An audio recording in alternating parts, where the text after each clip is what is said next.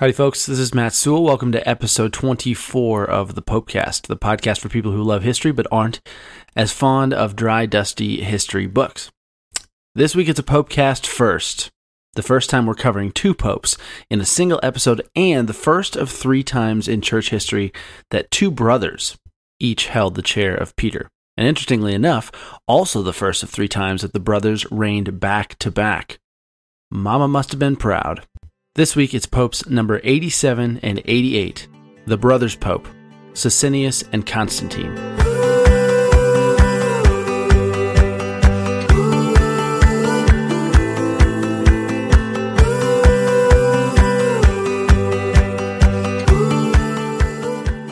Sisinnius and Constantine, though they were brothers, had about 14 years in age difference, and were both born in the, sometime in the 7th century, though the dates of their respective births are imprecise, not quite known for sure.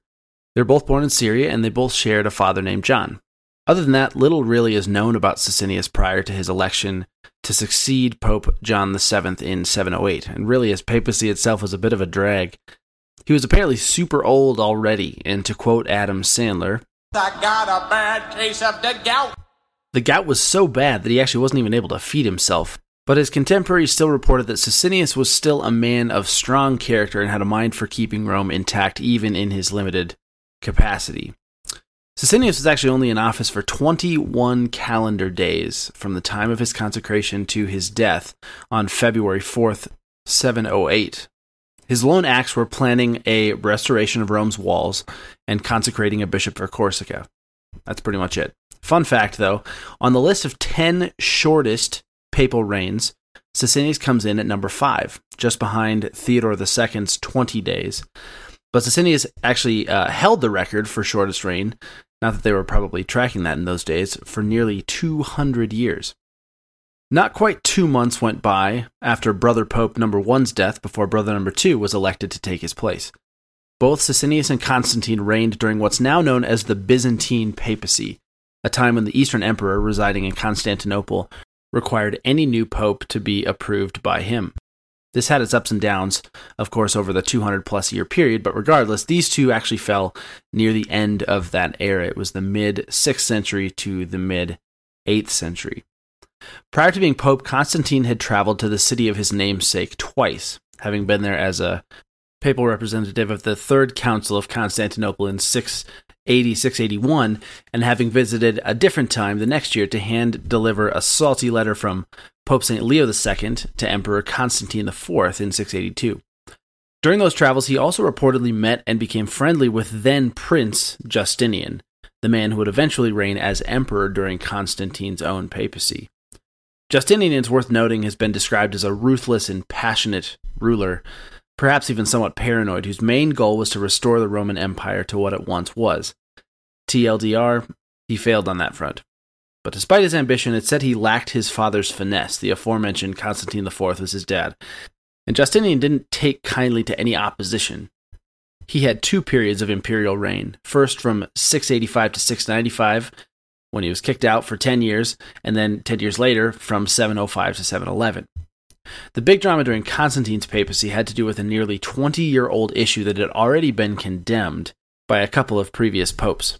Justinian had convened what was called the Quinisext Council, also called the Trullan Council, in 692 and only invited Eastern bishops to attend, he meant it as a sort of extension to the Third Council of Constantinople a decade earlier and wanted it to pack the same punch as an ecumenical council to boot.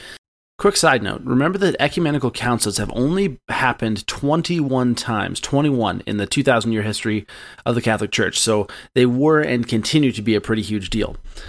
Anyway, the canons, what was proclaimed at the end of this Quinisext Council convened by Justinian, contained some good stuff, but more importantly, contained a couple items that the Western Church could never in their right mind ever agree to, chief among them being a claim that the Patriarch of Constantinople was equal to or greater than the Pope in Rome.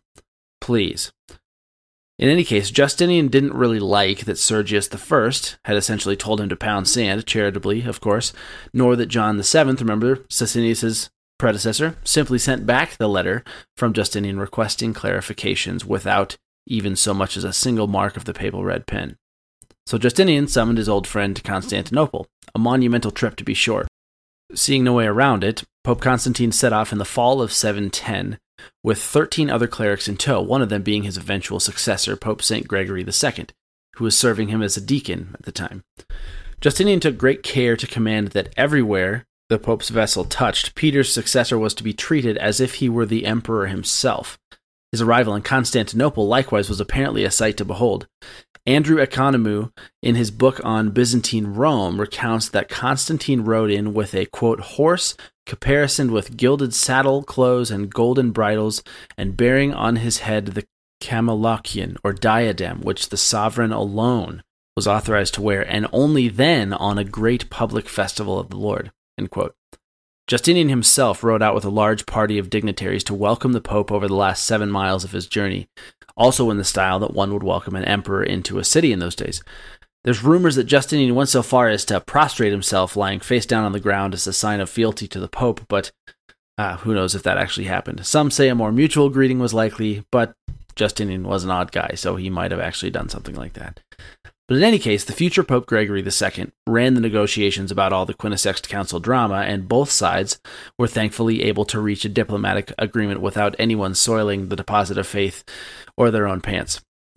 When Constantine left in October 711, get this, it was the last time a pope would set foot in Constantinople, known to us now, of course, as Istanbul, Turkey, until Pope St. Paul VI did so in 1967. That's 1,256 years for those counting at home.